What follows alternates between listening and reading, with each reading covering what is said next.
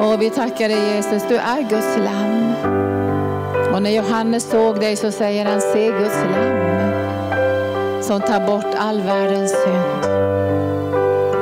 Vi tackar dig Fader att du inte tvekade att offra din son. När du såg att hans svett blandades med blod och du såg att han hade så svår ångest att en ängel var tvungen att komma och styrka honom så tvekar du inte du att offra din son för världens frälsning. När du förstod att din son skulle bli slagen, plågad, smädad och förnedrad så tvekade inte du. När kniven skulle höjas över sonen på offerplatsen så var du beredd att låta honom ge sitt liv för världens frälsning. Därför är vi här idag med överlåtna hjärtan, med brinnande hjärtan för att bli styrkta i vår invärtes människa. Så vi kan bära din smörjelse i den utvärtes människan. Så vi inte tvekar, så vi inte håller tillbaka. Så kom heliga Ande, låt den här kvällen få bli en ljuvlig, helande upprättelsekväll. I namnet Jesus. Amen. Halleluja. Tack för att ni är här ikväll. Det är ju helande söndag och då dricker vi från Guds närvaro. Visst är det skönt? Vi behöver det. Vi, gör, vi är så aktiva och vi känner Gud så intensivt så att få vara så här tillsammans en kväll, det är en mycket stor nåd.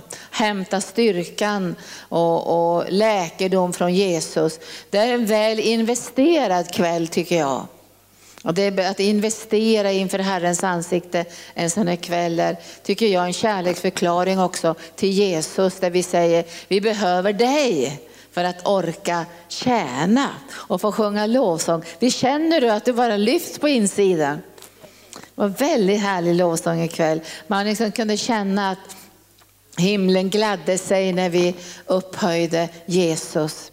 I onsdags predikade jag Var är lammet? Ni som var här kommer ihåg det.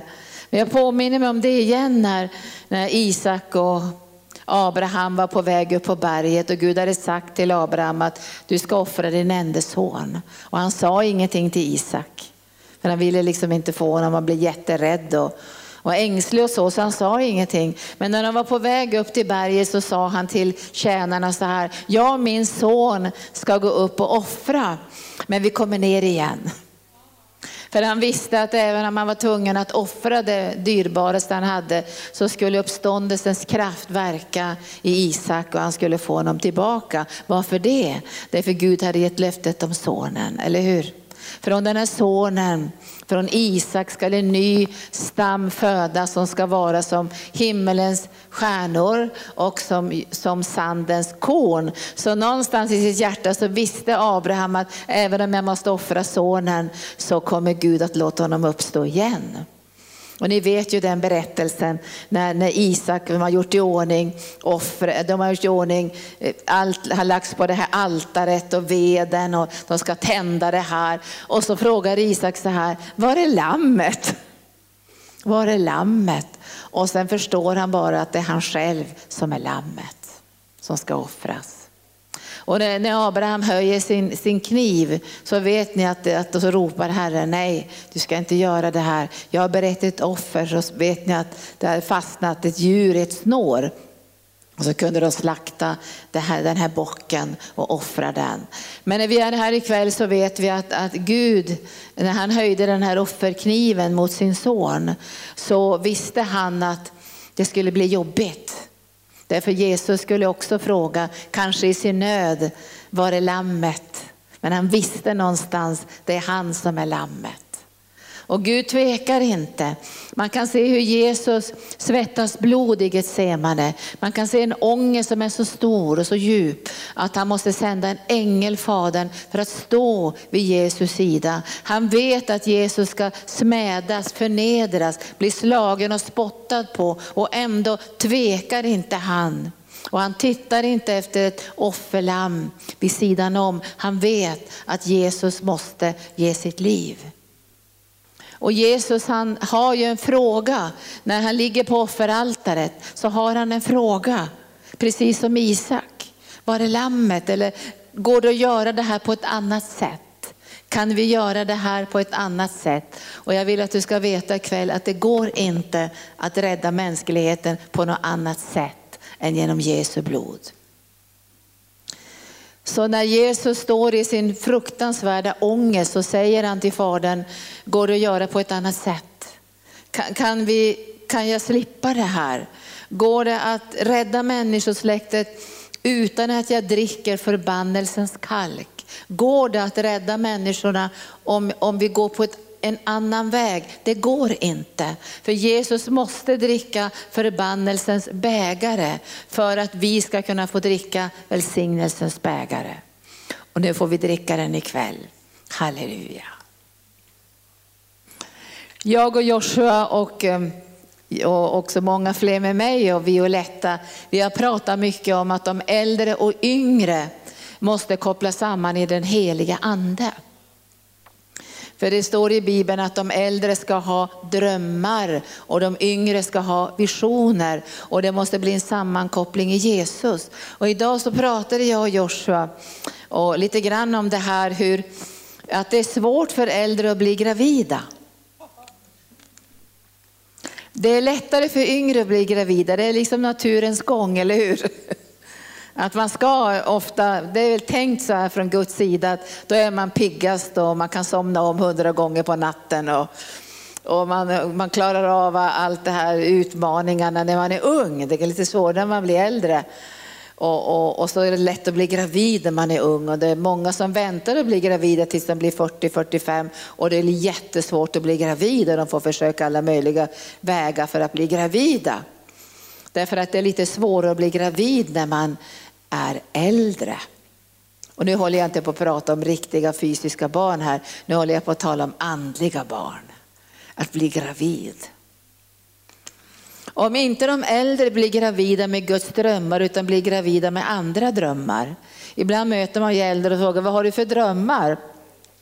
Ta det lite lugnt, nu ska jag äntligen få läsa mina böcker. Och nu kan jag åka till Spanien och köpa en liten lägenhet och få mina bästa år och, och spela golf. Vad har du för drömmar? Mm, jag vill gå på Ikea och köpa nya möbler och nya gardiner, det är min dröm. Vad är det för dröm du har? Ja men nu kan jag äntligen åka på semester och vara borta mer än tre veckor. Vad har du för dröm? Vad har du för dröm? Det är väldigt svårt för de unga att koppla ihop med sådana drömmar om de äldre har rent världsliga drömmar istället för att de drömmer Guds drömmar. Vet jag att många äldres livmödrar är ihoptorkade. Tyvärr, men det är många ungars livmödrar som också är ihoptorkade rent andligt. Visst kan det vara så? Det är ihoptorkat. Och, Eli, och vet hon, eh, det var inte Elisabet, hon blev ju också gravid på ålderns höst. Men, men Sara, det, hon, det står ju om henne att, att hon hade inte haft menstruation på år och dagar. Hon hade ju haft ett totalt ihoptorkad livmoder. Så när ängeln kommer och säger du ska bli gravid och föda ett barn nästa år så står det hon log. Nu vill jag profetera ut över församlingen Arken, över den äldre generationen i Sverige, att ni ska bli gravida, höggravida, smällgravida, supergravida med Guds drömmar. Med Guds drömmar. Och det står så här om, om Sara, hon fick kraft att föda. Vet du, det, det är imponerande. Du kan ju tänka om du är hund, hon kanske var 90 år. Och det var svårt att få foglossningen då för att få ut bebisen. Eller vad säger ni? Så det är alltid lite jobbigare att, att um, bli gravid när man är äldre. Det är därför man måste hålla sin invärtes människa brinnande och levande varje dag. Nu får ni ett profetiskt ord. Varje dag, varje dag måste den invärtes människan vara vid liv så den kan befruktas från himlen. För vi behöver säga precis som Maria, hur ska det här kunna ske? Den heliga ande ska komma över dig. Och Gud önskar att befrukta både äldre och yngre i den heliga ande så vi ska kunna stå tillsammans och drömma Guds drömmar och genomföra Guds befallningar och vara ett exempel för den här världen. Att vi kan stå tillsammans. För när vi hade tv-program, jag och Violetta, så sa jag, jag vill inte vara med i en församling som är en ungdomsgård. Och jag vill inte heller vara med i en församling som är ett ålderdomshem. Eller vill ni? Jag vill vara med i en församling där både yngre och äldre och barn i alla åldrar brinner för Jesu plan i den här världen att få människor frälsta. Så vi ska be eh, nu får ni göra det sen, inte ikväll, men be för drömmar och visioner. Och ibland när man frågar ungdomar, vad drömmer du för någonting? Ja, jag vill göra karriär, och jag vill göra det där och det där, och jag vill gifta mig och köpa ett hus. Alltså när jag var i tio år och de frågade mig det uppe i lappmarken. Vad vill du när du blir stor? Och alla sa, alla mina kompisar sa, ja vi ska köpa ett hus här i Lappmarken eller i Norrbotten och ska jobba här och gifta oss och få barn och så. Och jag, jag visste inte varför jag sa så här. Jag sa, det kommer inte jag att göra, sa jag. Jag kommer att åka till Afrika och bygga barnhem. Då var jag tio år. Redan där hade Gud börjat befrukta min ande med någonting annat som kom ifrån himlen. Så be att du ska få bli dundergravid, helst med trillningar. Hur, hur många är i din lilla mage här? Är det bara en? Är det bara en? Inte två? Nej, men vi kan be om femlingar och sexlingar och så vi blir så dundertjocka. Vad, vad, vad, vad är du gravid med? Jag är gravid med Israel. Jag är gravid med Vitryssland, jag är gravid med Indien, jag är gravid med församlingen, det är sjulingar på gång, jag är gravid med väckelse på ungdomsgården. Vet du, du kan ju vara gravid med fler än en, eller hur? Tack Jesus. Så nu mina vänner ska ni bli gravida i vår. Ska börja drömma och så ska Gud bara jag kan tänka mig att det måste vara jobbigt för de yngre att se de äldre checka ut. Har du checkat ut? Ja, det var länge sedan jag checkade ut. Jag checkade ut när jag var 62. Då lämnar jag allt bakom mig, nu får ungdomarna ta över. Finns det något större svek?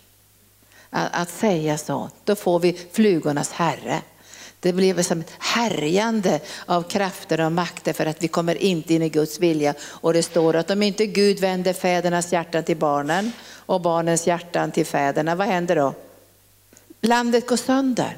Församlingen går sönder, allting går sönder. För Gud har vävt oss samman i den heliga ande för att vi ska kunna göra något stort i den här världen. Och därför ska vi tala ikväll om ett jätteviktigt ämne som jag redan nämner nu då. Den invärtes människan. Den invärtes människan. Den utvärtes människan ser vi och vi bedömer det ibland också. Det var någon som sa så här som en sån där miljonär. Jag sa, vad, vad, vad ser du först på människor? Och så sa han skorna. Det första jag ser är skorna. Jag kan direkt se vad det är för typ när jag tittar på skorna. Jag hade aldrig tänkt på det för skorna. Hon sa, det, man kan inte göra det första intrycket andra gången. Hjälp det första intrycket. Då måste man ju spänna sig, ta på sig finskorna, det första intrycket. Alltså den utvärtes människan. Den utvärtes människan. Vi ska se vad Bibeln säger om den utvärtes människan. Men Bibeln talar ännu mer om den invärtes människan. Den invärtes människan. Den kan bli starkare och starkare för varje dag och nå sin höjdpunkt kanske i 90-årsåldern då kan det nå sin höjdpunkt. Ni vet ju många av de gamla patriarkerna, de nådde sin höjdpunkt i 80-90 års åldern. Ni vet ju Abraham och Moses och de här, de, och Kaleb och Joshua, när de fick gå in i landet var de över 80 år och så säger de, vi är som 40-åringar. Vi är som 40, kommer ni ihåg det? Alltså de var ju de som fick leva kvar i öknen i 40 år och så fick de följa med in i landet med den unga generationen och säga, vi är som 40 år och vi är ledare. Vi är starka krigare och vi är ledare. Och Joshua och Kaleb fördelade landet åt den unga generationen, alltså det, det förlovade landet, fördelades genom de här som kände sig som 40 fast de var 80. Hur kan man känna sig som 40 när man är 80? Det hör ihop med den invärtes människan. Den invärtes människan kan inte äta pizza och vad heter det, kebab, jag vet inte vad ni heter något. Men man, man blir tjock av sådana där grejer. Va? Men den invärtes människan kan inte äta sånt. Alltså vi behöver ju mat. Men den invärtes människan, man kan inte tänka, åh nu, nu är jag så trött och så deppad, nu ska jag sätta mig och hetsäta. Kanske ni har gjort det någon gång, har ni gjort det? Jag har gjort det någon gång. Man har jobbat hela helgen, man har glömt bort att äta, man har bett för hundratals människor. Och, och på måndagen, eh, nej men inte på måndagen, när man kommer hem sent på söndagskvällen så känner man sig så fruktansvärt hungrig så man hetsäter allt vad man kan hitta. Och så, och så tänker man nu kommer jag pigna till, men jag lovar att du blir bara tröttare. Därför att den här hungern du känner är för den invärtes människan. Och därför måste du veta, skillnaden på hungern från den invärtes människan och den utvärtes människan. Vet du inte den skillnaden, då kommer ditt liv att kapsejsa om 30 år. Därför då kommer den utvärtes människan att ta över och hungern från den utvärtes människan kommer att ta över. Så den invärtes människan orkar inte bära den utvärtes människan för den blir liksom för tung att bära. Så det måste den invärtes människan. Och därför säger Jesus när djävulen börjar direkt att fokusera på mat. Ni vet ju det, när Jesus har fastat 40 dagar och 40 nätter, då fokuserar han på mat. Och jag har fallit i det där någon gång att jag bara ätit, ätit och jag måste pigga till, jag måste pigga till, jag blir bara tröttare. För att jag tänker, nej men var, varför blir jag tröttare? För nu måste jag ge den invärtes människan maten. Och Jesus säger så här, kommer ni ihåg vad han säger? Vi ska inte bara äta bröd, vi ska inte bara äta bröd, utan varje ord som utgår ur Guds mun. Varje ord som utgår ur Guds mun. Alltså den invärtes människan och den utvärtes människan. Jesus säger att han ger oss sädeskorn och så, men han ger oss också bröd till att äta. Ge oss idag vårt dagliga bröd. Så vi ska inte bli någon slags superfastande människor som äter en gång i månaden. Men vi måste veta skillnaden på den invärtes människan och den utvärtes människan. Den invärtes människan syns ju inte med våra fysiska ögon, men den har också ögon. Den invärtes människan har också öron och den invärtes människan har ett andligt hjärta. Och vi ska vårda den invärtes människan. Alltså ska jag, ni ska få ett exempel ikväll om en riktigt dunderperson som hade måste haft en otroligt stark invärtes människa. Men jag ska läsa ifrån andra Korintierbrevet. Och det, var, det var så bra det här som Mia inledde för det, var, det ligger i linje med min predikan. För det står i 4 och ehm, 16 i andra Korintierbrevet, därför ger vi inte upp. Visst är det bra sagt det? Därför ger vi inte upp. Därför ger vi inte upp. Man kan vara på väg att ge upp liksom på olika sätt, fast det syns inte först på utsidan att man har gett upp. Man börjar ge upp på insidan och det kan gå sakta. Man vandrar med sin invärtes människa på en felaktig väg. Och plötsligt blir man arg på de andliga sakerna. Så man kan få ett, ett raseriutbrott om någon skulle säga, ska vi gå och be? Ja men jag blir, du bara anklaga mig. Därför man har redan gått en sträcka någon annanstans och börjat dricka ur en annan källa och förlorat den här kraften i den invärtes människan. Och Paulus säger, därför ger vi aldrig upp. Han säger i andra Korinthierbrevet 4 och 16, därför ger vi aldrig upp. Varför ger de aldrig upp? Jag tror jag ska läsa lite grann redan från sjunde versen där det står, denna skatt har vi i lerkärl.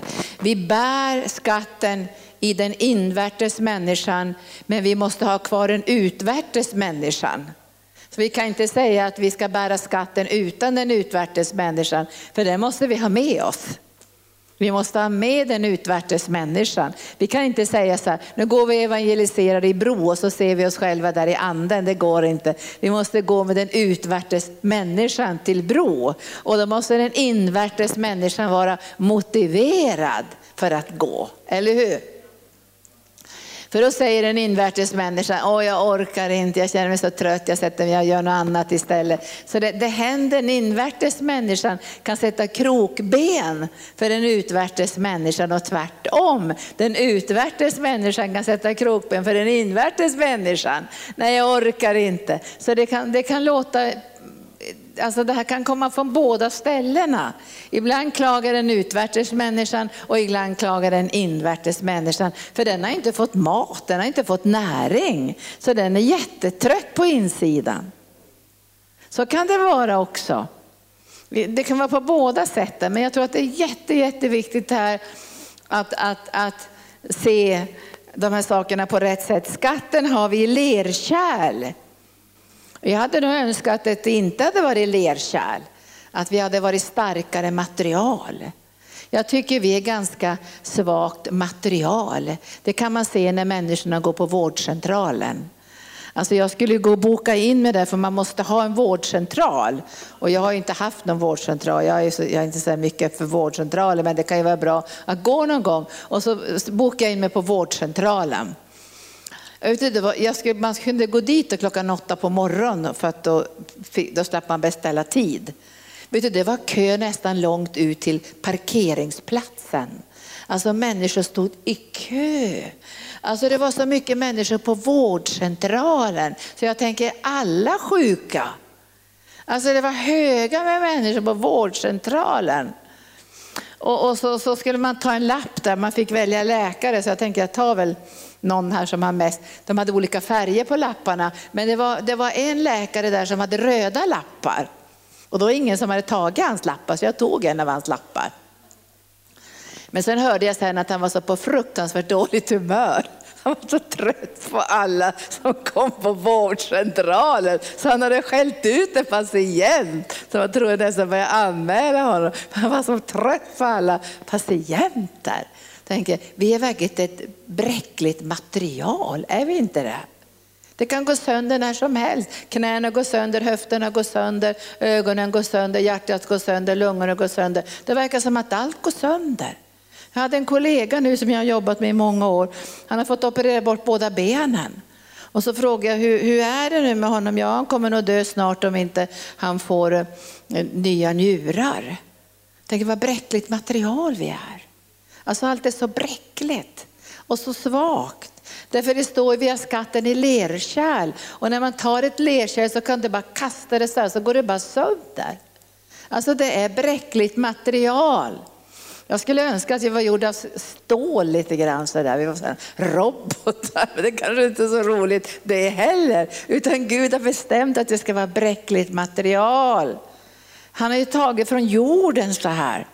Och så han just som modellera och så han andas in i oss. Så vi är bräckligt material. Vi kan gå sönder när som helst och därför måste vi få en stark invärtes människa som kan bära denna utvärtes människa så att den kan förnyas och stärkas och, och, och helas dagligen för vi är bräckligt material, eller hur? Kommer en virus som ser ut som en liten krona och dör människor. Vi är bräckligt material. Så kommer det en liten, vad heter de här, fästing och biter någon och de vet inte ens om att de har blivit bita av fästingen och så får de borrelia och hela livet är förstört på grund av att det har gått in i nervsystemet. Därför att vi är ett bräckligt material och när vi vet att vi är ett bräckligt material då börjar vi vårda oss som den invärtes människan. Predikar jag bra? Annars får du sitta varenda dag på vårdcentralen. Därför är vi ett bräckligt material. Så tänk inte att du är stålkvinnan och stålmannen. Tänk istället så här, jag är ett bräckligt material men jag har en stark invärtes människa. Man ska bära den här utvärtes människan och när jag är 80 ska jag känna mig som 40. Halleluja! Visst är det bra det här? Det här handlar om vad Gud kan göra i våra liv. Men jag vet att vi är bräckligt material. Folk pratar med mig, och nu har mina, nu har mina ben gått sönder, nu har mina fötter gått sönder, nu, nu har det här gått sönder, det här gått sönder. Vi är ett bräckligt material. Och, och, sjukvården kan inte ens hjälpa oss något längre därför att det är jättelånga väntetider på flera månader. Och det finns ju någon typ av garanti någonstans men det kan hända att de inte kan hålla det heller. Därför att nu har ju, sjuk, nu har ju vårdcentralen blivit, blivit också eh, präst, biktplatsen. Så nu går man till vårdcentralen och man mår lite dåligt och gör slut med sin pojkvän. Då hamnar man på psykiatrin eller vårdcentralen därför att man vet inte att man kan komma till Gud och få hjälp med samtal och upprättelse och förbön. Men därför är den här platsen så bra. Då slipper man gå till vårdcentralen när man gör slut med sin pojkvän och tar det röda kortet och den läkaren skäller ut den. Vad gör du här? Har du gjort slut med din folkvän? Det ska du kunna klara av. Men en av mina vänner som är psykiater, han sa, han jobbar på på, det, på Sankt Göran. Han sa så här, de sitter här på akuten eh, med saker som man förut pratade med mormor och morfar eller med mamma och pappa. Alltså de har ingen att gå till. Precis, de har gjort slut, det är dåligt i skolan, de har ångest och sitter de där fast de egentligen skulle behöva någon helt annan hjälp. Därför vi är ett bräckligt material. Nu har ni fått det va? Bräckligt material. Det är lite trist det där, för så var det ju inte tänkt i begynnelsen. Utan då skapade ju Gud oss att vi aldrig skulle bli sjuka, aldrig skulle dö. Vi skulle aldrig få de här attackerna som vi får nu på grund av syndafallet. Och så berättar Paulus om de här attackerna. Men han berättar om på något annat sätt. Han säger, men denna kraft har vi i lerkärl för att den väldiga kraften ska vara Guds och inte komma ifrån oss. För vi är ständigt trängda men inte som Mia säger instängda. Vi är ständigt trängda, ständigt trängda, men vi är inte instängda därför den invärtes människan är så stark så hon kan öppna varje dörr. Halleluja. Men utan den invärtes människan, då deppar vi ihop. Det stängs här och det stängs där och det stängs hit och det stängs dit. Och man blir bara deppad och ger upp. Men Paulus säger, vi är trängda, aldrig instängda. Aldrig instängda. Vi har alltid en väg ut. Han säger vi kan vara rådvilliga, det kan vi vara, men vi är aldrig rådlösa. Därför den invärtes människan söker råden hos Gud. Och man kan vara rådlös när det gäller sjukdomar och svaghet och, och värk i kroppen och fibromyalgi och allt vad det heter. Men det finns råd från Gud som jag tycker är viktigare än råd från människor. För nu har man så mycket new age.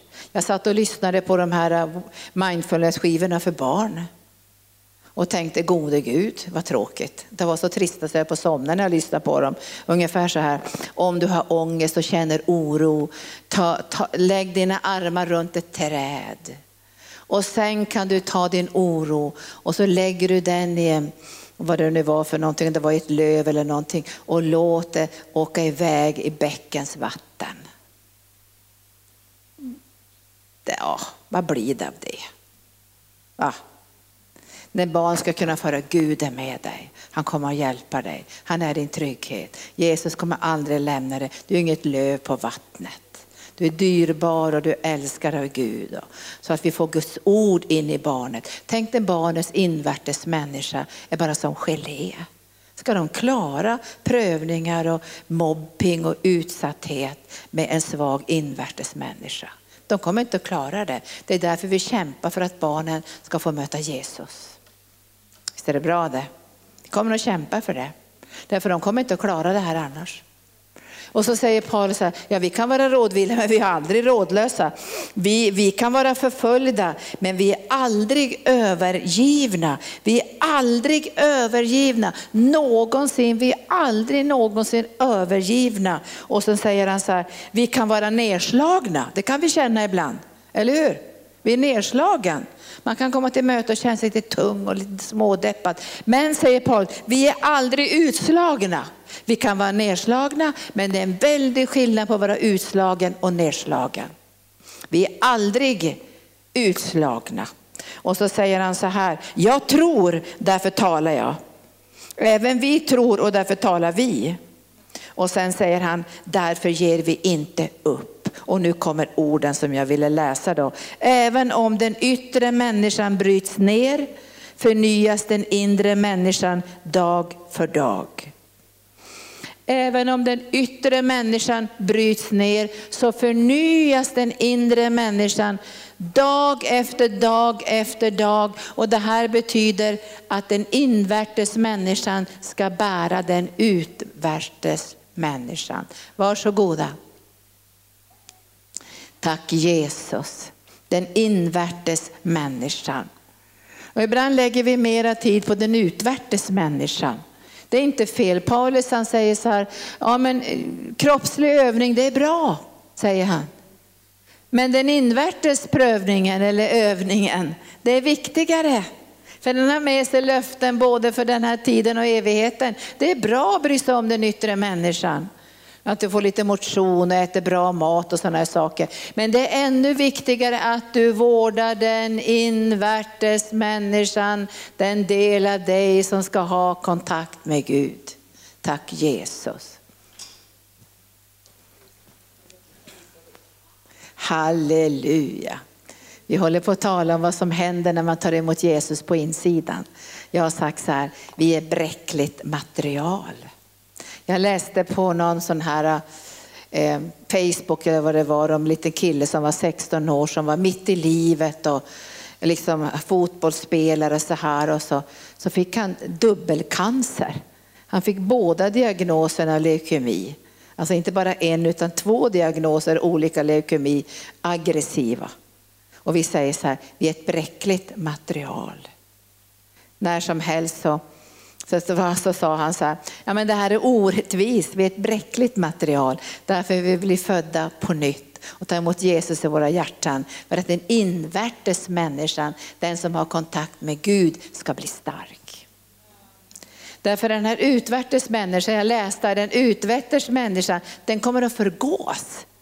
Alltså det, man står inte och hurrar och säger åh halleluja nu har jag fyllt 63. Åh vad underbart, jag får tre rynkor här. Uh! Det, det, det, kanske man tror, nej det tror man inte ens när man är 20. När, när man är 15 så tänker man, åh jag vill bli äldre, jag vill fylla 18. Men när man har fyllt 55 så tänker man, nej nu vill jag inte fylla 56, nu vill jag stanna i åldern. Den utvärtes människan, den förgås. Den kommer att förgås. Och en dag så får du klä av den utvärtes människan. Och då är det väldigt fråga så här, är din invärtes människa bara en geléklump? Är det bara en liten gegga på insidan? Hur är det med din invärtes människa? Här, jag vill säga det här ikväll för det här är så jätteviktigt. Hur är det med den invärtes människan? Därför när du och jag blir födda på nytt så föds vår ande på nytt. Och den här invärtes människan som föds på nytt är bara en bebis. Och sen måste den växa upp och bli en andlig tonåring och bli en andlig fader och moder och få styrka så att den inte bara bär sitt eget kött utan att den kan bära också ett stort arbete. Att den kan bära vision för andra människors frälsning. Att den kan övervinna all skit som finns i den här världen. All smuts, all orenhet, all, alla frestelser och allt mörker som kommer emot oss. Vi blir övervinnare om vi är rädda om den invärtes människan. Visst är det så killar? Den invärtes människan. Den syns inte alla gånger hur den mår, därför man kan göra sig till. Och är man ung och snygg och 20 år så tror ju alla att man mår bra fast man är självmordskandidat. Eller hur? När jag var 20 var jag jättesnygg, självmordskandidat. När jag var 20 år. Därför att min invärtes människa var rutten. Jag hade förstört mig, jag hade brutit ner mig, jag hade gjort saker som jag inte kände att jag hade samvetsfrid för. Jag hade gått på vägar som var destruktiva, Som en invärtes människa var rutten. Men den utvärtes människan var snygg och välklädd. Därför kan man inte alla gånger se vad människor har på insidan. Det, det, det, ibland vet man inte ens om det själv. För det kommer ljus över och så känner man, så här vill inte jag leva. Och jag kommer ihåg en gång när jag, jag tänkte så här, hur kan man förändra det som är på insidan? Jag kan ju förändra det som är på utsidan. Jag kan ju gå, om jag har pengar så kan jag gå och göra ansiktslyftning. Men då kommer ni undra om jag har blivit en annan Linda Bergling kanske. Jag är helt förändrad. Vad har vi fått för pastor här? Hon ser helt annorlunda ut. Men det är många som, ni ser, de, man, de kanske är 70 år och har gått, gjort flera ansiktslyftningar. Men hur ser den invärtes människan ut? Det är frågan ikväll. Och det här är så underbart att kunna läsa om den invärtes människan. Att Gud säger så här, den invärtes människan, den invärtes människan som har kontakt med Gud, den förnyas varje dag. Den yttre människan bryts ner så förnyas den inre människan dag för dag. Varenda dag förnyas den invärtes människan. Och så kommer du att märka när du är kring 85 att den invärtes människan bär den utvärtes människan. Och du kommer att säga, nu är jag 85 och gravid med trillingar. Vi har talat om att bli gravid när man är äldre, inte med riktiga fysiska barn, men med Guds drömmar. Det finns väl inget hemskare att möta en äldre människa som säger, ja, jag vill lägga in mig på självmordskliniken. Det finns väl ingenting deppigare? för livet bara tog slut när man inte kunde tjäna pengar eller inte kunde njuta av, av olika saker i det naturliga. Men den invärtes människan, den kan vara stark och brinnande och övervinnande även i hög ålder. Så du kommer att kunna säga, jag känner mig som 40 fast jag är 85, halleluja. Därför att den invärtes människan har vuxit sig stark. Var rädd om den invärtes människan. Och det här vet Paulus och därför säger han också, så det här har inte att göra med den utvärtes människan. Den kommer att förgås, alltså du kan gå och köpa hur mycket rynkkrämer du vill, du kommer ändå att, att vissna. Det är trist men du kommer att vissna. Men din invärtes människa behöver inte vissna. Låt inte din invärtes människa vissna ihop med din utvärtes människa så att det blir ett mellan det inre och yttre. Det är katastrof. Då blir det självmordskliniken. Det är totalt meningslöst att leva. Totalt meningslöst. Men den invärtes människan ser Guds drömmar, Guds visioner, Guds tankar och Guds planer. Så kan du vara aktiv i den heliga ande och tjäna Jesus i den här världen och låta ljus bryta fram därför din invärtes människa är stark. Och då faller du inte för allt. Jag berättade för er en gång här att jag var i Norge och så var det så här slogan på någon skola som vi var i. Så stod det så här, om du inte står för någonting så faller du för allt. Och du och jag ska stå för någonting. Vi ska stå för Jesus. Visst ska vi det? Vad säger ni killar? Vi ska stå för Jesus. Vi ska stå starkt för Jesus. Vi ska inte mesa på. Åh, det vågar vi inte stå för. Vi ska stå för Jesus. Och det blir respekt faktiskt. Ibland kan man söka respekt på andra sätt, eller hur? Man vill ha respekt. Ingen ska trampa på mig, jag ska ha respekt. Då kan man ju använda olika tekniker för att få respekt. Men om den invärtes människan är stark, då får man respekt, eller hur? Då böjer sig demoner, det är väl det bästa va? Man får respekt i andevärlden. Så demoner och krafter och, och mörker och synder får böja sig därför din invärtes människa kan stå emot det här. Och vi behöver en ung generation som kan stå emot mörkret. Och där så ber ju Paulus, ska vi läsa här ifrån Bibeln, sen ska vi, ska vi titta på en riktigt härlig typ innan vi ber ikväll. Men vi ska, vi ska se här att Paulus eh, han ber att den här invärtes människan ska bli stark och det står i, i Efesiebrevet. Om du orkar så kan du titta, kan läsa det hemma om du inte har Bibeln med dig. Så står det så här, så ber han så här. Han, först så böjer han sina knän i kapitel 3, 14 versen. Jag böjer mina knän inför Fadern. Alltså jag vill inte böja mina knän för något något längre. Visst vill inte du det Daniel, utan för Jesus? Vi har böjt våra knän för många grejer. Vi har böjt våra knän för sjukdomar, vi har böjt våra knän för omständighet, vi har böjt våra knän för droger, vi har böjt våra knän för allt möjligt skit. Men nu böjer vi inte våra knän för någonting annat än för Jesus. Tack Jesus. Och då, det tycker jag är så starkt när han säger det. Han säger, han från vilken allt som kallas far i himlen och på jorden har sitt namn. Jag ber att han i sin, nu ska jag läsa som det står, jag ber att han i sin härlighets rikedom, det här är nästan så religiösa uttryck. Va? Jag ber att han i sin härlighets rikedom ska ge kraft och styrka åt er inre människa genom sin ande. Så det här handlar inte om en självhjälpsteknik eller kognitiv terapi. Det här handlar om, inte om att du ska försöka sig, som en idrottsman ska få så psykologisk hjälp att peppa upp sig själv. Det här handlar om att den helige ande ska ge näring till din invärtes människa genom sin härlighet, genom sin rikedom så blir din invärtes människa stark och övervinnande. Och när din invärtes människa är stark kan du bli gravid hur gammal du än är med Guds drömmar, Guds planer, Guds visioner, det som Gud vill göra i denna världen. Och du kommer inte att säga, ja men jag är för ung för det här, eller jag är för gammal för det här. För du brinner genom att den invärtes människan har fått den styrkan så den kan bryta igenom alla de här omständigheterna som finns i den här världen.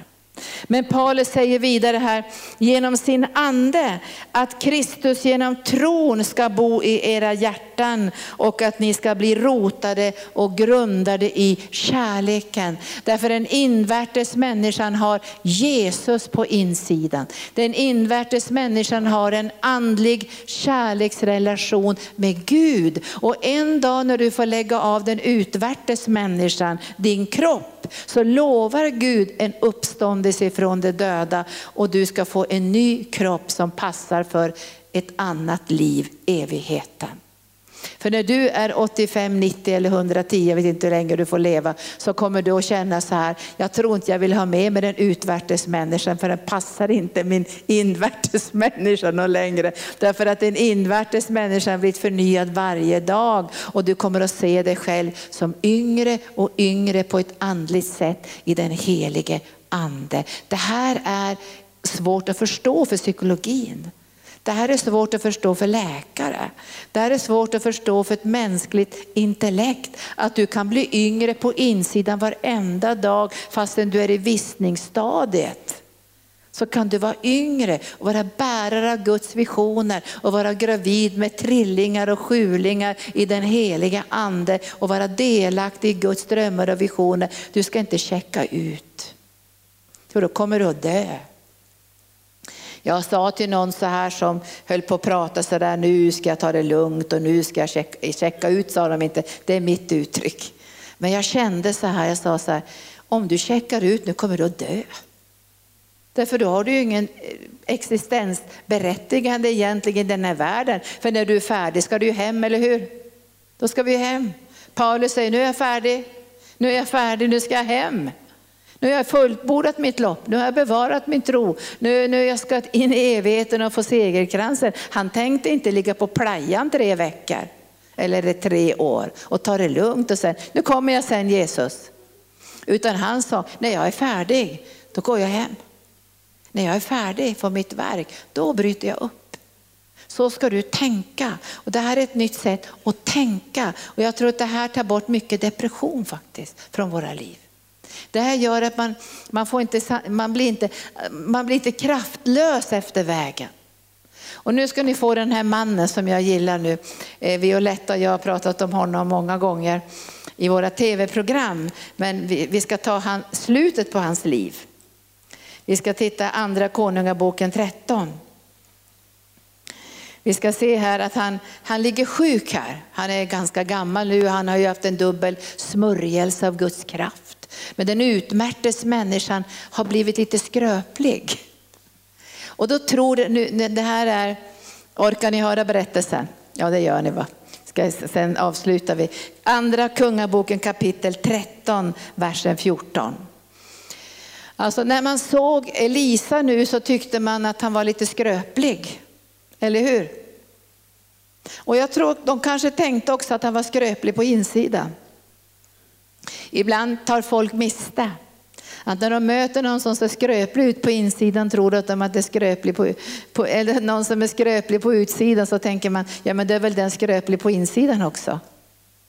Men nu var Elisa skröplig. Alltså han var sjuk. Han var i ett svagt tillstånd på utsidan men han var inte i ett svagt tillstånd på insidan. Därför hör man ju om människor som ligger på sjukhus. Och, ja, jag hörde en av mina kompisar hade fått för mycket morfin, han skulle operera gallan så de haft en sjuksköterska som gav för mycket morfin så han höll på att dö. Men det enda han tänkte på när han höll på att dö det var, jag måste få den där som ligger i sängen bredvid och bli frälst.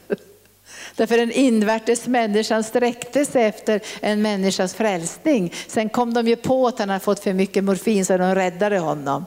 Men han berättade att det enda han kunde ligga och tänka på var hur den där personen skulle bli frälst. Som han hade vittnat för när han kom in på sjukhuset. Därför den utvärtes människan kan ju bli sjuk och svag och olika saker. Men den invärtes människan blir inte sjuk och svag. Ser ni skillnaden? Därför den invärtes människan är av en annan annan kvalitet än den utvärtes människan. Och jag, jag, jag har mött så många unga som tänker, åh jag är så stark, jag går på gym och jag är så stark och så här. Och så plötsligt så bara blir de överkörda av en bil och, och, och, får hjärnblödning och ligger som ett koll i sängen. Därför vi är ett skröpligt material. Men den invärtes människan kan bära den utvärtes människan. Och när den invärtes människan blir stark så kommer läkedom att flöda över den utvärtes människan. Det ska vi ta emot ikväll.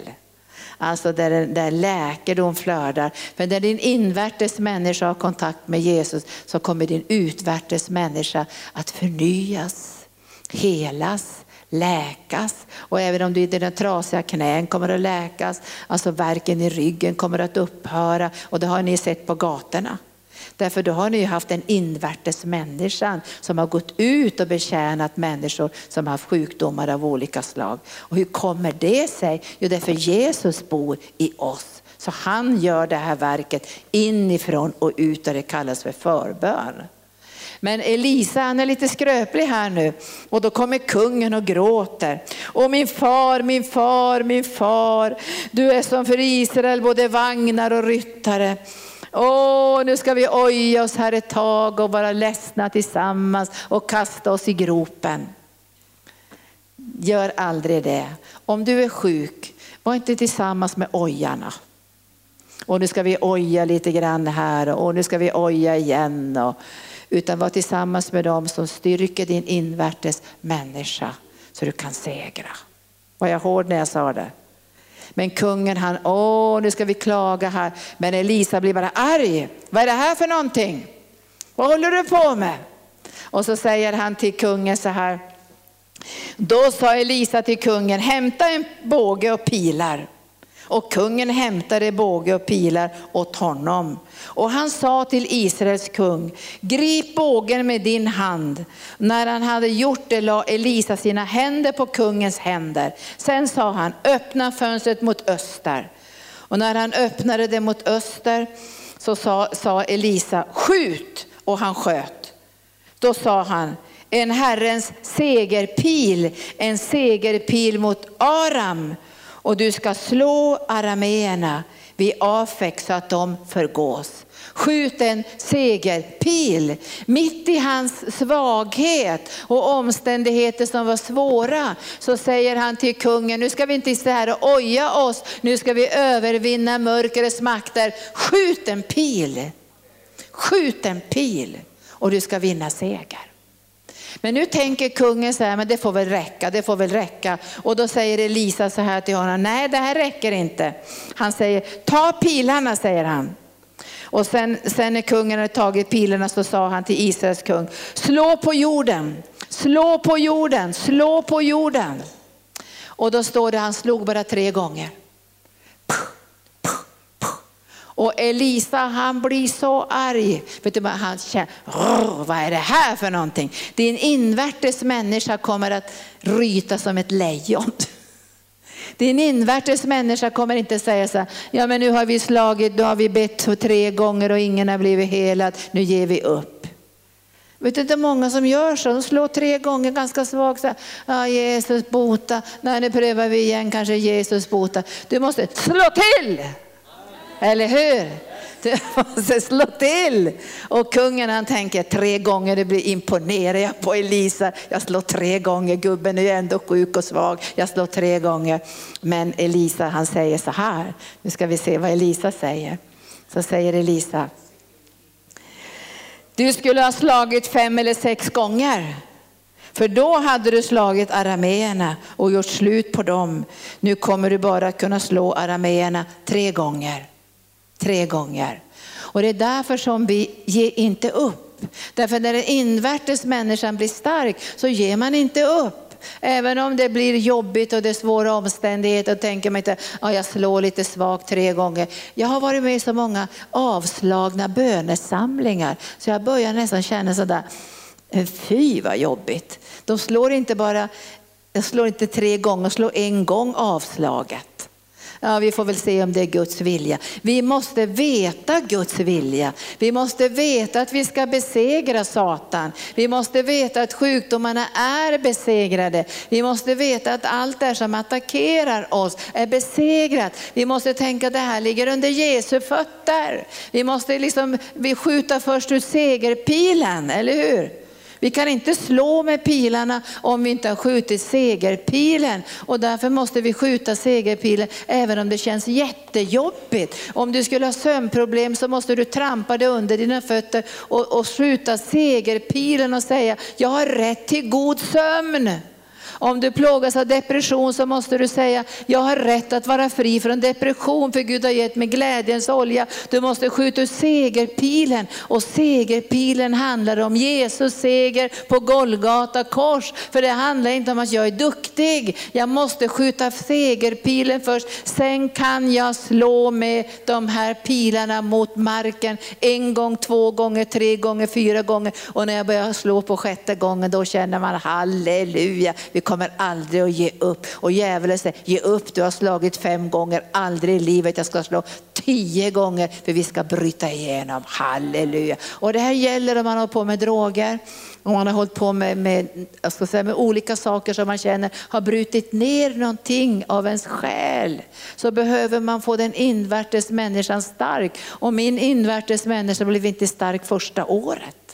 Jag hade ständig kamp och kände att jag hade nederlag och jag klarade inte av mina tankar och det var jobbigt i mitt liv. Men jag visste med, med tiden som skulle gå så skulle jag inte slå en gång eller två gånger och ge upp. Jag skulle slå tills det bröt igenom. Och den här mannen Elisa, det är så imponerande, nu dör ju han. Alltså nu, det, hans liv är ju över här, men vi ska se. Elisa dog och man begravde honom. Nu brukar det moabitiska rövarband komma in i landet vid årets början. Så hände det sig att just när några höll på att begrava en man så fick de se ett rövarband. Då kastade de mannen ner i Elisas grav. När mannen kom i beröring med Elisas ben fick han liv igen och reste sig upp på sina fötter. Halleluja! Jag tycker om det här, därför den invärtes människan var så stark i Elisa att det genomströmmade varenda ben i hans kropp. Så när den här döda mannen kom i kontakt med Elisas ben, han var redan rutten och hemma i himlen för länge sedan, så fick han livet tillbaka. Vi ger aldrig upp. Vi ger aldrig upp. Men jag ska säga, var rädd om den invärtes människan. Sluta ljug för det första. Jag tror ingen av er ljuger så mycket här. Men vi ska tala sanning med varandra. Vi ska lägga bort lögnen. Alltså det finns saker som vi måste lägga undan som förstör vår invärtes människa. Det som korrumperar oss. Det kan vara kärlek till pengar, det kan vara girighet, det kan vara äktenskapsbrott, det kan vara oren sexualitet som korrumperar och förmörkar den invärtes människan så den blir bara en geléklump. Jag möter så mycket snygga människor, så mycket så kändisar som har pengar och kan gå på varenda ansiktsbehandling. Köper de dyraste kläderna. Men om den invärtes människan är bara korrumperad och rutten, vad ger det för framtiden annat än död? Och många sådana här kändisar över världen tar ju livet av sig, har ni läst det? Därför, därför man tänker, hur kan den här ta livet av sig? Den hade ju allting, den hade ju pengar och position, den hade inflytande och kompisar och, och den hade, fick, hade massor med pengar. Och ändå tar den livet av sig därför att den invärtes människan inte bar den utvärtes människan och kunde vinna seger. Och är det något vi ska vara rädda om när vi vandrar med Gud så är det att vi inte låter synder finnas kvar. Och därför måste vi få en ljusvandring så att den helige ande kan tala till oss och säga, det här ska du lägga undan, därför det korrumperar den invärtes människan, för den ska bli stark för den yttersta striden, att bryta igenom. Och det är bara du som vet vad det är som måste läggas undan för den invärtes människans styrka, för att den ska segra och vinna, eller hur? Men vi ska vara rädda om den invärtes människan och det är därför jag älskar möten. Och jag sa när jag undervisade för Fokus Business School i, i torsdags, det, det, finns ju en utbildning som håller på att träna företagare. Då sa jag så här, jag älskar kollekter. Så jag älskar kollekttal. Alltså jag säger, ge ett kollekttal till, jag älskar kollekttal. Varför älskar jag kollekttal? Därför att jag vill förändras i min invärtes människa. Jag vill vara fri från all girighet. Jag vill vara fri från allt penningbegär. Jag vill vara fri från allt som håller mig tillbaka i mitt givande. Jag vill kunna bli en kanal för miljoners, miljoners, miljoners, miljoner ut över hela världen. Och är min invärtes människa korrumperad så vet jag att vi kommer inte få bli kanaler. Inte för större summor. Och därför älskar jag kollektal. Och jag säger helige ande, verka i mig nu så min invärtes människa blir stark. Därför älskar jag förbön för helande, att predika om Guds ord om helande, för att min invärtes människa måste vara stark. För vi kommer alla i skarpt läge någon gång. Och jag vet inte hur människor beter sig om de får coronavirus eller cancer eller någonting annat. Då märker de att den invärtes människan kanske saknade kraft. Och det är väldigt jobbigt att behöva möta det i nöden. Att när man sitter där på vårdcentralen och läkarna tar fram sina prognoser och diagnoser så har din invärtes människa en liten ängslig klump på insidan. Bara ett gelé, hallon. Det finns ingen kraft som kan bära. Och du bara går under, bara bryts ner av allt sammans. Det här ska inte ske. Därför din invärtes människa är född på nytt. I den heliga ande och den ska vara stark. Därför du ger den näring. Varje dag får den näring genom Guds ord och den växer till och blir stark och den vet sina rättigheter. Pastor Gunnar predikade i morse om, om arvet. Vi är arvtagare, vi har rätt till frihet från all synd och allt mörker och allt som korrumperar oss och bryter ner oss. Vi har rätt att leva i frihet, för vi är Guds barn som son är fri, verkligen fri. Vi är välsignade med all den himmelska världens andliga välsignelse. Han ska möta alla våra behov. Alltså det finns ju så mycket i välsignelsen. Ni kan ju femte Moseboken 28. När fienden kommer på en väg får han fly på sju vägar. Gud ska välsigna baktråget och ditt företag och allt vad dina händer berör. Och han ska ge dig från sitt förråd varje dag av allt du behöver ska överflöda vin och olja. Det står att han kommer att ge dig regn i rätt tid för du är välsignad i Jesus Kristus som arvtagare. Och det är din invärtes människa som först måste ta emot de här löftena. Det går inte att ta emot det intellektuella först, det tas emot på insidan. Och när din invärtes människa börjar bära Guds ord, Guds ords sanningar så kommer din utvärtes människa att förändras när dagarna går. Du kommer att känna att du får större lungkapacitet, du får bättre kondition, du mår bättre. Du, du, du, du klarar saker mera därför att den invärtes människan bär den utvärtes människan. Och jag tror att det, det, med tiden kommer det också hålla tillbaka åldrandet lite grann i alla fall. Det hålls tillbaka därför att den invärtes människan bär på insidan upp dig för att du ska kunna slutföra den kallelse som du har fått ifrån Gud. Eller hur? Du ska, du ska slutföra det här och kunna säga som Paulus, jag har sprungit mitt lopp, jag har bevarat tron och nu är jag redo att ta emot segerkransen. Halleluja. Och den invärtes människan är faktiskt tuff faktiskt. Den invärtes människan är modig. Den invärtes människan böjer sig inte för vad som helst. Den mesar inte ut och blir, blir påverkad av kompisar och sånt där. Den invärtes människan förändrar. Den, den, blir inte förändrad av allt i sin omgivning, den förändrar. Och en gång så var det någon som sa så här, och vi väntar på nästa väckelsevåg. Och jag tyckte inte om det. För jag vet genom kyrkohistorien att det är inte så att det kommer en väckelsevåg hur som helst. Oj, nu kommer en väckelsevåg. Utan det är alltid någon som har lagt ner sitt liv. Eller hur? Det är alltid någon som har betalt ett pris. Och går man tillbaka i varje väckelsevåg så hittar man en människa eller en grupp av människor som lade ner sina liv. Och jag sa så här, nej men jag tänker inte vänta på någon ny väckelsevåg. Låt oss sätta igång den här nya vågen. Eller vad säger ni? Kan vi inte göra det? Eller ska vi sitta och vänta på nästa väckelsevåg? Kommer den från Kanada eller kommer den från, från Amerika eller kommer den från England? Det är bara fjantigt, pinsamt. Utan låt oss sätta igång genom den invärtes människans överlåtelse Gud så får vi vattnet i rörelse. Och så händer det något i den heliga ande och du och jag får vara med om vårt livs mest underbara äventyr. Amen. Halleluja. Men ni är frälsta va? Alla på den raden är frälsta, är ni det?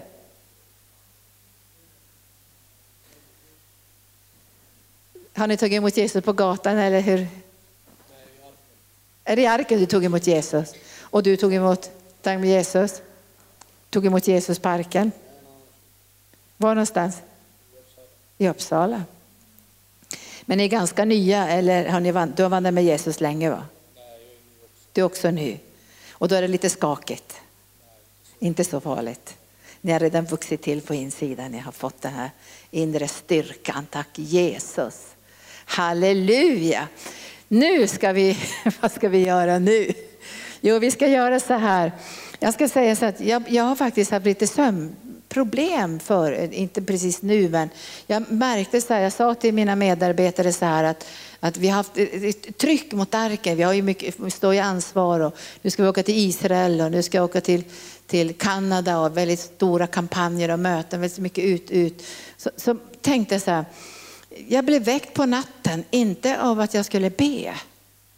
Alltså man kan ju väckas att man ska be. Har du blivit väckt på natten ska be? Men jag tyckte jag väcktes på natten av demoner. Alltså att demoner väckte mig. Och då kände jag så här, det accepterar inte jag. Jag accepterar inte att bli väckt på natten av demoner. Vad är det för något att bli väckt av demoner på natten? Det är bara pinsamt. Då får du ta, då får du ta fram de här pilarna och bara slå till. Och, och nu ska vi tänka, vad är det som väcker dig? Jag, jag var ju med en flicka som var på väg till en skilsmässa. Och hon, hon, han hade, det var så jättejobbigt i relationen och han hade inte varit så snäll och det var så där. Och så sa hon så här, han väcker mig varje natt i drömmen och jag vaknar så arg och så upprörd så jag kan inte somna om. Alltså det får inte hända igen att den här personen ska väcka dig på natten och förstöra din sömn. Det är väl en sak att, att det är jobbigt på dagen men ska den komma och väcka dig på natten och förstöra din sömn. Så nu tänker jag så här, är det saker som du kämpar med just nu? Eller saker som attackerar dig och som, som vill pressa den här utvärtes människan och kanske också invärtes människan, då ska vi slå med pilarna ikväll, eller hur? Vi ska slå med pilarna ikväll och vi ska säga till det här, böjer i namnet Jesus. Böjer. Och vi ska inte bara säga böjer utan vi ska säga böjer. Vi ska slå med pilen så här. Så här så det ska få böja sig. Och när vi har gjort det, att det har fått böja sig och vi känner att nu ligger det under Jesu fötter, då går vi i ödmjukhet och tar emot från Jesus läkedom. Och det ska vi göra med handpåläggning ikväll. Men vi ska börja med, är det något som du vill lägga under Jesu fötter? Du, du vet någonting? Ja, det vet jag. Mm. Har du någonting? Bra. Och du? Det kan vara oro, det kan vara depression, det kan vara sömnsvårigheter, det kan vara sjukdom, vad som helst som vi behöver lägga under Jesu fötter. Eller hur? Visst är det så? Och även om kroppen är lite skröplig så är den invärtes människan stark. Visst är det skönt det? Visst är det bra det? Halleluja! Den invärtes människan tar över den utvärtes människan och därför kan inte djävulen stjäla din glädje heller. Därför den invärtes människan dricker från Guds hjärta, från Guds tron och från vattnet som flödar från himlen. Så den glädjen kan ingen ta ifrån dig. Tack Jesus. Och jag tror att när den gudvärtes människan får del av den invärtes människans glädje så står det så här att glädjen i Herren är min styrka. Så glädjen kommer att upprätthålla och bära dig på insidan. Tack Jesus. Underbara ord. Så nu, nu ber vi lite i tungor. Kora seidia, karavasendre, kerosoria, bradjoria, centeidia, kora brendolo, sontro, koria, la kaidia. Kan ni komma, kom och hjälp mig Daniel och tarabando, korabende, korabende. Bara slå. Ora la chimantara la cajora la chimantara la cosiamonto rocatara manindara la cassiantoro lo cojoro lo cosiantoro niktara la cajara manandara lo cosiamontoro Jag tackar dig så att vi slår med pilarna, vi slår med pilarna mot mörkret som har försökt att inkräkta våra liv, mot mörkret som har försökt att stjäla våran sömn på nätterna Jesus. Vi slår mot det i Jesu namn så får det böja sig. Vi slår mot det mörkret som försökt att stjäla stjäla i vårt liv just nu, som stjäla i vår ekonomi. Vi slår dig i Jesu namn. Iktara lakasia montorolokokoro, Niktara manondo. All den oro, all stress och press som försökte stjäla från oss. Vi slår ifrån i Jesu namn. Så får det böja sig under Jesu fötter. Iktara lakasia antorolomanondo, Rokatara lakimantorolokochoro. Bisandra la basso ora bisantara la basso bashikara ora la basso la santara la basso ikiri bisantara la basso la och vi bara tackar dig Fader för dina löften. För du har sagt att vi är över och inte under. Vi är huvud och inte svans. Bikisi och vi bara tar auktoritet nu över alla negativa ord som har attackerat oss under veckan, allting som bara hugger i hjärtana. Vi bara binder och bryter dess makt i Jesu Kristi namn. Vi krossar plågarens stav, allting som har försökt hugga ner våra självförtroenden och de vi är, vår identitet Jesus. Ramana den här rädslan att vara sig själv. Och alla pilar som har skjutit där, just på det känsliga området, när man har sagt det man tyckt eller, eller gjort det man velat och så får man bara skit för det. Vi bara krossar alla sådana pilar i Jesu Kristi namn. Vi bara tackar dig Fader för att det är du som reser oss upp. Det är du som har ställt oss på våra fötter på klippan Jesus. Det är du som har gjort så att vi kan stå stadigt. Och vi bara tackar och prisar dig för det. För du lyfter oss upp och du bara styrker oss för varje dag som går i vår invärtes människa. I Jesu namn. Ramanashi birikison. Rabadashi kiribison Halleluja. Rosokotera bakandra begera nehela chalebreki brosokoro bakandra ba. Ribrosokondo. Och vi bara tar den här tjuven, Satan, som stjäl våra drömmar, som stjäl våra visioner, som stjäl vår kallelse och vårt liv med Jesus Kristus. Det ska inte ske. Vi bara går emot den här tjuv, Satan, som försöker bara stjäla och ta ifrån oss drömmar och framtiden. Det ska inte ske. För vår framtid är i Herren Jesus Kristus. Och jag bara går emot de här krafterna. Jag binder upp Satan, jag binder upp mörkret. Och jag vill signa var och en här nu i Jesu namn. Böj dig Satan, släpp Guds folk. Släpp Guds folk.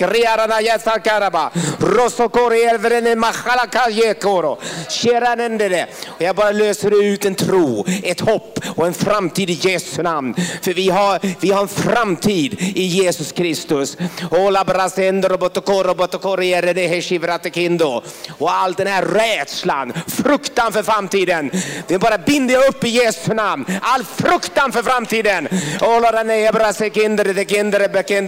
Jag bara binder upp sånt i namnet Jesus. E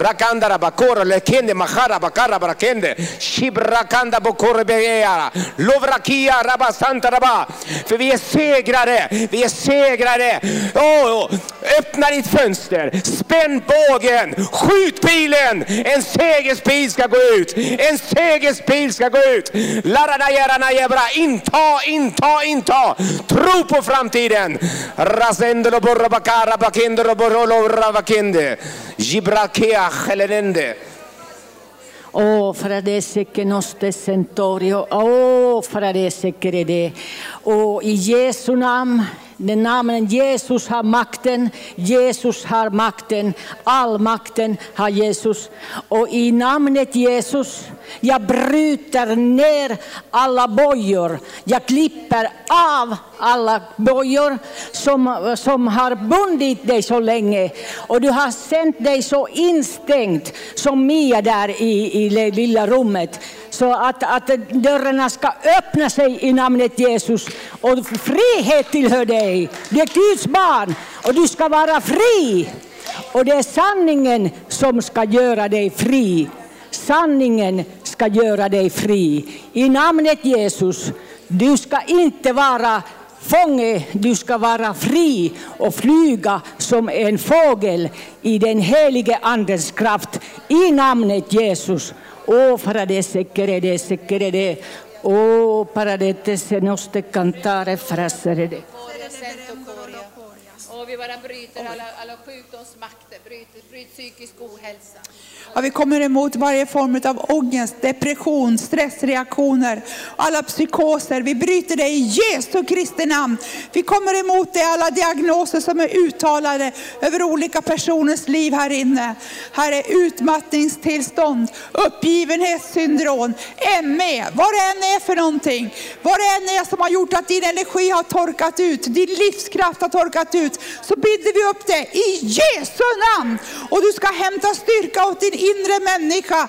Hur Guds ande ska komma över dig. För han har inte gett dig en modlöshetens ande, han har gett dig den kraftens, uthållighetens och segerns ande. Och därför tar vi bara pilarna, pilarna, Guds löften och vi bara slår mot de här diagnoserna som har uttalats över dig i Jesu namn.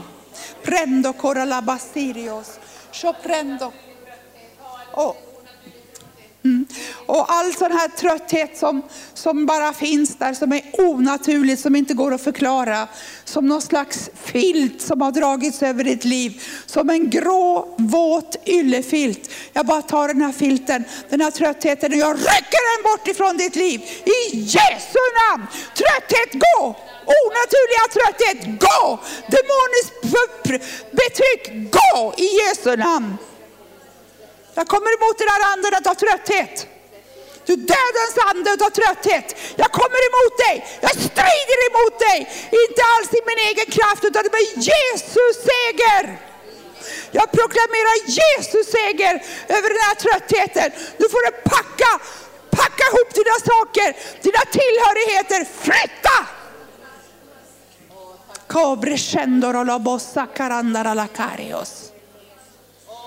för Jesus har övervunnit trötthet, död och maktlöshet i och med att han uppstod från graven.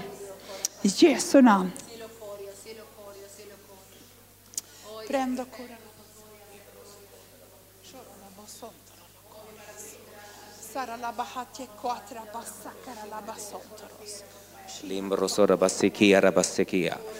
Ja, evangeliums glada budskap det är ju att fienden är besegrad. Jesus har vunnit seger. Halleluja. Och vi bara försöker inta den segern som är vår. Vi intar det som är vårt. Vi ska in i det förlovade, det utlovade. Skriften utlovar seger. Skriften utlovar hälsa. Skriften ordnar välsignelse. Ingång och utgång. Det ska flöda in i våra liv. Och det här intar vi. Och djävulen försöker lura dig och säga det finns inget land där för dig. Det finns ingen utväg ur dina problem. Men det är lögn. Det är lögn. För evangeliumet lovar ut till ande, själ och kropp. Fullt helande, fullt genombrott. Så det är därför vi griper det här i tro. Och vi ber det och vi släpper det inte och vi bankar på tills dörrarna öppnar sig. I Jesu namn. Så ta ditt problem nu och så ska vi banka och banka och banka tills det öppnas upp för dig. Tills ditt helande, tills din befrielse, till ditt genombrott kommer. I namnet Jesus så tackar vi dig Fader, för du har lovat i skriften att segern är vår, att segern är vår, att vi kan inta helande, bulta och bankar och be och ni ska få. Så idag bara bultar vi och bankar för var och en här som står och väntar på ett helande stå och vänta på ett genombrott, stå och vänta på någonting Herre. Så bara ber vi nu att det ska komma in i Jesu namn. Och till dig som har problem i ditt äktenskap. Alltså det, du ser skilsmässan kommer närmare och närmare. Ge inte upp. Ge inte upp.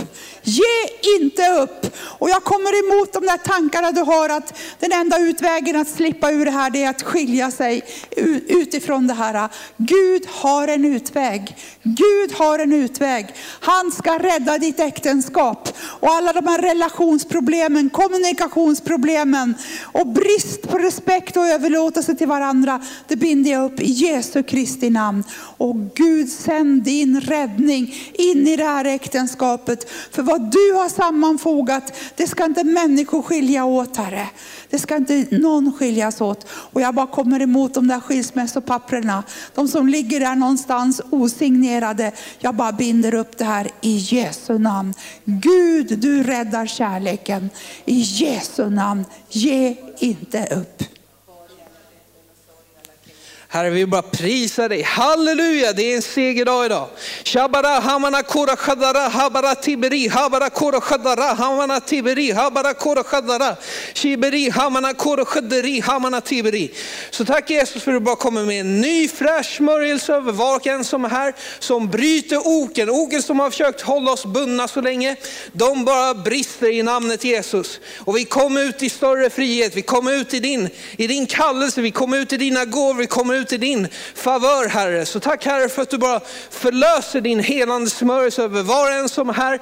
Att vi bara vi öppnar våra hjärtan för vi, vi är så hungriga efter dig Jesus. Och vi är så tacksamma för att du har din smörjelse närvarande i var och en som är här som har tagit emot dig. Så tack Jesus för din smörjelse bara flödar över just nu. Den drabbar oss just nu, din härlighet drabbar oss just nu. Och vi tar emot all välsignelse du har för oss just nu.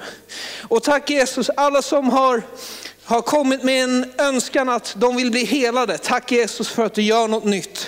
Tack Jesus för att du gör något nytt. Tack Jesus för att du bara upplivar våra hjärtan till tillbedjan, till tillbedjan Herre. Tack Jesus, tack Jesus. Tack Jesus för en, en fräsch, underbar, fantastisk förmåga att kunna dela evangelium Herre just nu. Tack Jesus att du är uppståndelsen och livet, visheten, kraften, förmågan som vi har inom oss. Så Herre, vi bara förlöser just nu över oss själva. Helande, läkedom Herre. Vi bara tar emot läkedom för vår ande, själ och kropp Jesus. Vi bara prisar dig för du helar oss och befriar oss. I ditt underbara namn Jesus. Amen. Jesus, tack Jesus, tack Jesus. Nu får vi fråga här, är det någon som inte är fylld med den heliga ande och talar i tungor här ikväll? We know that you are from Ukraine. Eh, har du, fråga om hon har tagit emot Jesus som frälsare.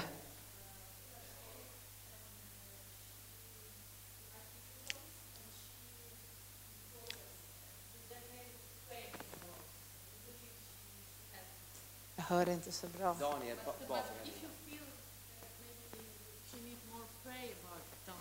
But you have received Jesus in your heart as your Savior? Yes, yes. Yes. But you need to be baptized in the Holy Spirit, Uh, filled with the presence of Christian, Jesus. uh, So She, you she, can she is, speak in tongues, you speak in tongues. but she's um, Do you speak in tongues? yes, Yes. But you don't speak in tongues. No. Men då kan väl du ta fram henne, Gunilla? You can come forward.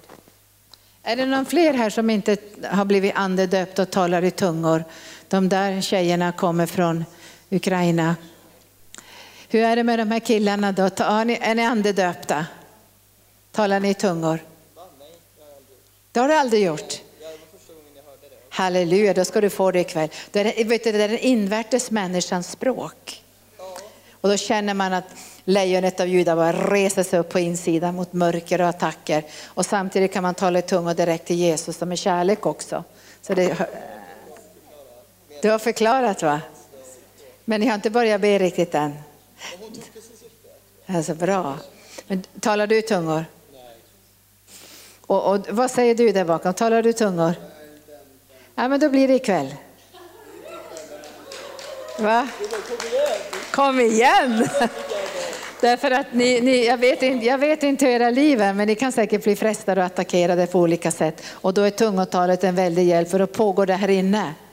Och även om inte folk ser att man talar i tungor så talar man i tungor och så säger man nej, nej till allt mörker.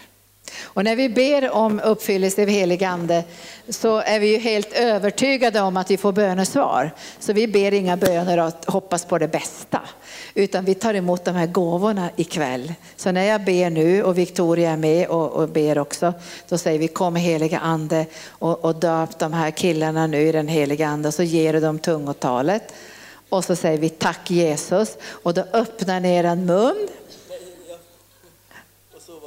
Då kommer det. För det är, ju, det är ju Guds fantastiska gåva. Men ikväll bad vi mera lite krigiskt så här för vi skulle bryta ner sjukdomsmakterna. Så då kommer ni fram och så kommer den här. Tack Jesus. Know the Lord is going to give you the most wonderful gift that you can ever have, the gift of tongues and to be filled in the Holy Spirit. And the Lord will fill you with his presence. And you will feel the love in your heart. And you will know that you are accepted by God. Yes. Yes. And then you will, you will have this anointing. And God will give you the gifts. I will, I will pray for you. Just turn around here. Tack Jesus. Nu får ni komma fram. Va? Du vill först kolla in på henne va? Tack Jesus. Tack Jesus. Halleluja. Tack Jesus. Say, say to her that when I lay my hand upon her, the Holy Spirit will come. And you will be filled with the Holy Spirit. And maybe you will fall under the anointing. You will feel this heaviness of God. And God will also heal you. I can see scars inside you. You have gone through many difficult things.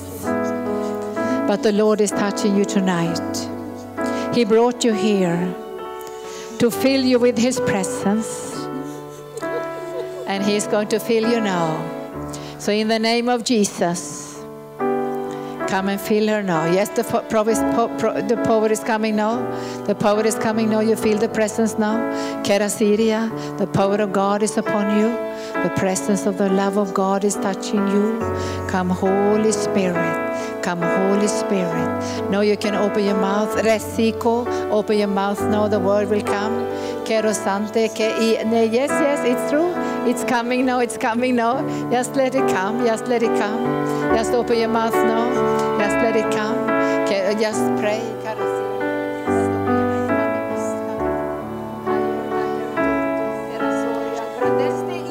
Kerosante.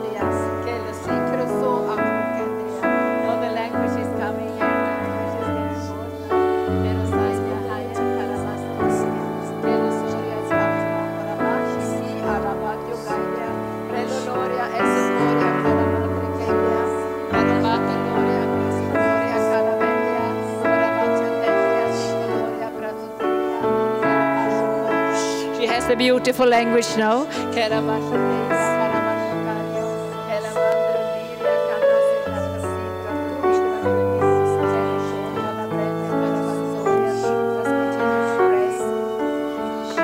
Ni ser, nu fick hon en väldigt ljuvlig, stillsamt tungotal och andedop, men det kan komma med kraftfullt också. Men jag ska be, det kan bli stillsamt för er också. Men ni tar emot, hon fick ett jättevackert språk. Nu håller det på att lossna så här så det flödar fram. Fantastiskt sätt att kunna få kommunicera med Gud. Så vi tar det nu. Tack Jesus. Kom nu. Vågar du? du? Du väntar ett tag. Du väntar. Ja, men det är jättebra att ni säger det. Ni väntar. Och så kan ni ju ta det sen. Tack Jesus. Men ni såg på den här tjejen att det var mycket smärta som hon hade på insidan också. Nu, nu ber jag, nu ska jag be liksom för minnenas helande. Hon har aldrig varit här, den här tjejen. Kommer från Ukraina, kom första gången idag. Tack Jesus. Know the love of God will fill you with the healing anointing. Oh, the presence of Jesus. No, it's coming. Yes, yes, yeah, you feel the presence now. I can see the touch of God is upon you. And you have gone through pain inside you, heartbreak. You have been heartbroken. You have been heartbroken. But the Lord is saying to you tonight, I will heal your wounds inside you. And from this moment, my child, you will have a deep love relationship with me. And you will never be afraid. I brought you here. I brought you here to touch you. I brought you here to make your inner man strong so you can receive the dreams from heaven. The dreams from heaven. Just, just anoint her now for the deep healing, for the deep healing, for the deep healing. Come, Holy Spirit. Come, Holy Spirit. Oh, the love of Jesus. Tack Jesus.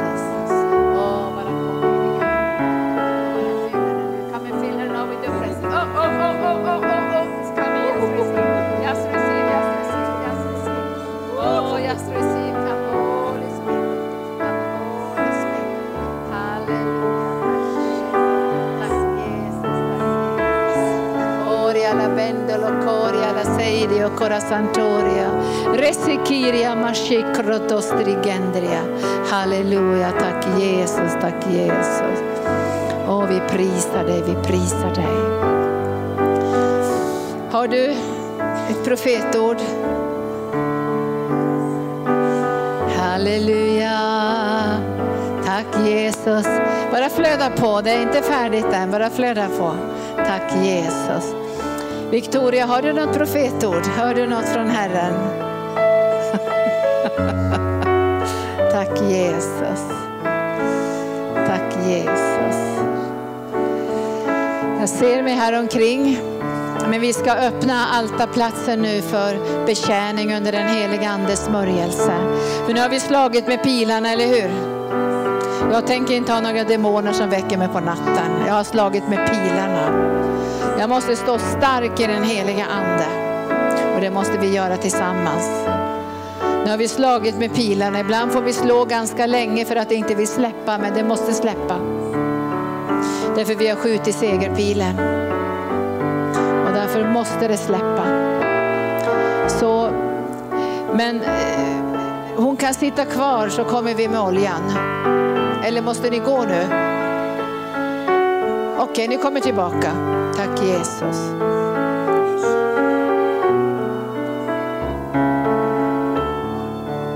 Jag vet inte om det är någon som har fysiskt ont i magen, alltså någon smärta eller så, eller om det är så här klump i magen, att det är någon som bär på något liksom känslomässigt.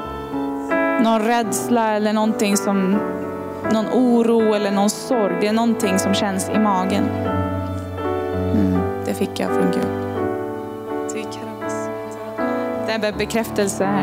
Mm, tack Jesus. Eh, brutna vingar, om du känner dig modlös, du känt att det inte gått som du ville, eh, din tro har inte hållit upp och du har lagt det på dig själv. Eh, Jesus vill hela dig ikväll. Hitaralakasiantaramanandaralakosho.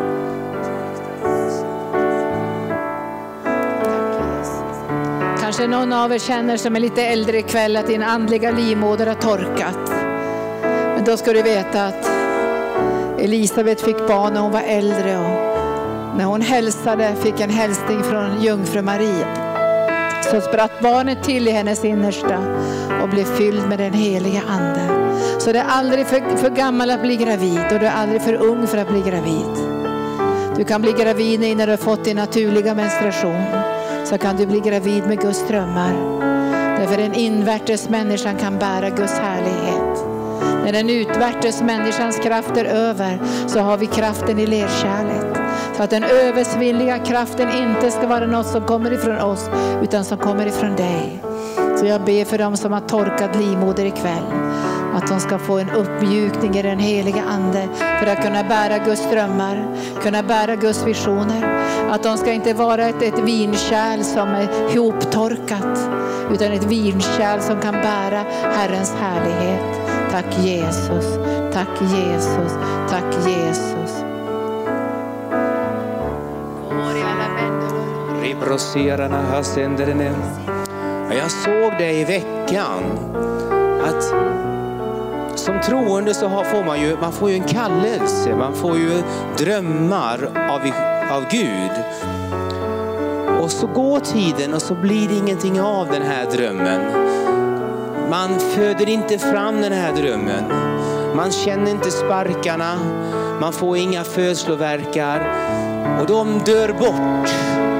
Drömmarna försvinner. Och det här såg jag i veckan. Men jag gick emot det här. Jag gick emot det här. Utan jag börjar be att vi ska plocka upp de här drömmarna igen. De ska bli befruktade med Guds ande. De ska bli befruktade med Guds ord. Och det är inte bara du som ska föda, utan vi alla ska, hon ska hon föda snart eh, i, i kroppen. Men vi ska föda andliga barn. Föda ut din kallelse, föda ut dina drömmar. Föda ut någonting. Alla ska gå och bära på någonting. Alla ska känna sparkarna. Alla ska känna de här födslovärkarna. Och så ska det bli födelse till nytt liv. En församling ska föra fram någonting. Så har, bär du på en sorg eller någonting, att du inte har fött fram någonting, så kom fram så ska vi be för dig. Ska vi bryta det här, så ska du bli befruktad med Guds ande. Ska vi med Guds ande. Så du får drömmar igen och bli levande. I Jesu namn.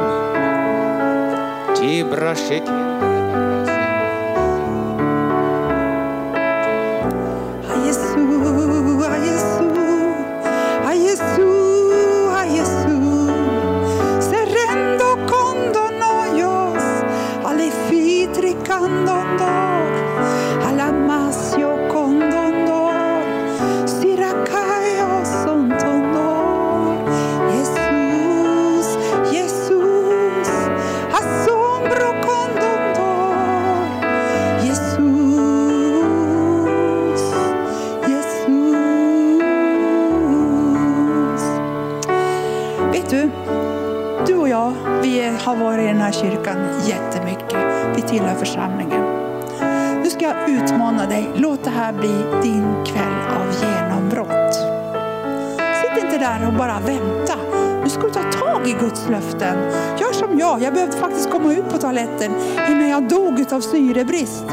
Du kanske sitter här och tycker du har drömmar, du har visioner, du har behov. Men du håller på att dö av syrebrist. Kom fram här så ska vi hjälpa dig och sparka ut den där dörren. Ta tag i löftena över ditt liv och så gör du dem till verklighet ikväll.